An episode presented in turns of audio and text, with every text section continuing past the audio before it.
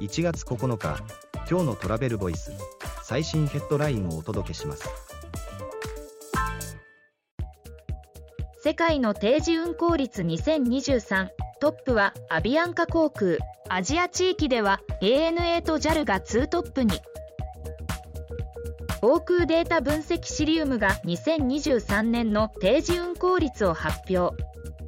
世界トップはコロンビアのアビアンカ航空で85.73%アジア太平洋では ANA が82.75%でトップで JAL が82.58%で続いた。次のニュースです。宿泊予約管理手間いらず。東急の宿泊サブスクとシステム連携。販売チャンネルを拡大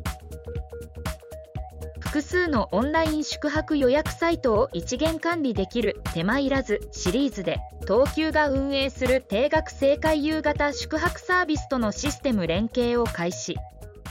次のニュースです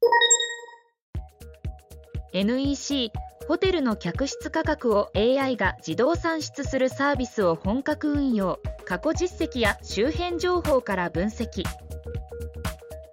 岡山県のホテル倉敷 IB スクエアは NEC などが提供するホテル向けダイナミックプライシングサービスの本格運用を2024年2月から開始。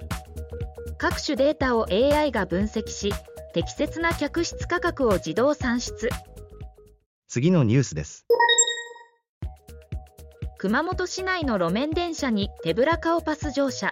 AI 顔認証で運賃決済の実証実験早期の本番運用へ。熊本市内を走る路面電車で AI 顔認証技術とモバイル決済を連携させた運賃決済システムの実証実験を実施。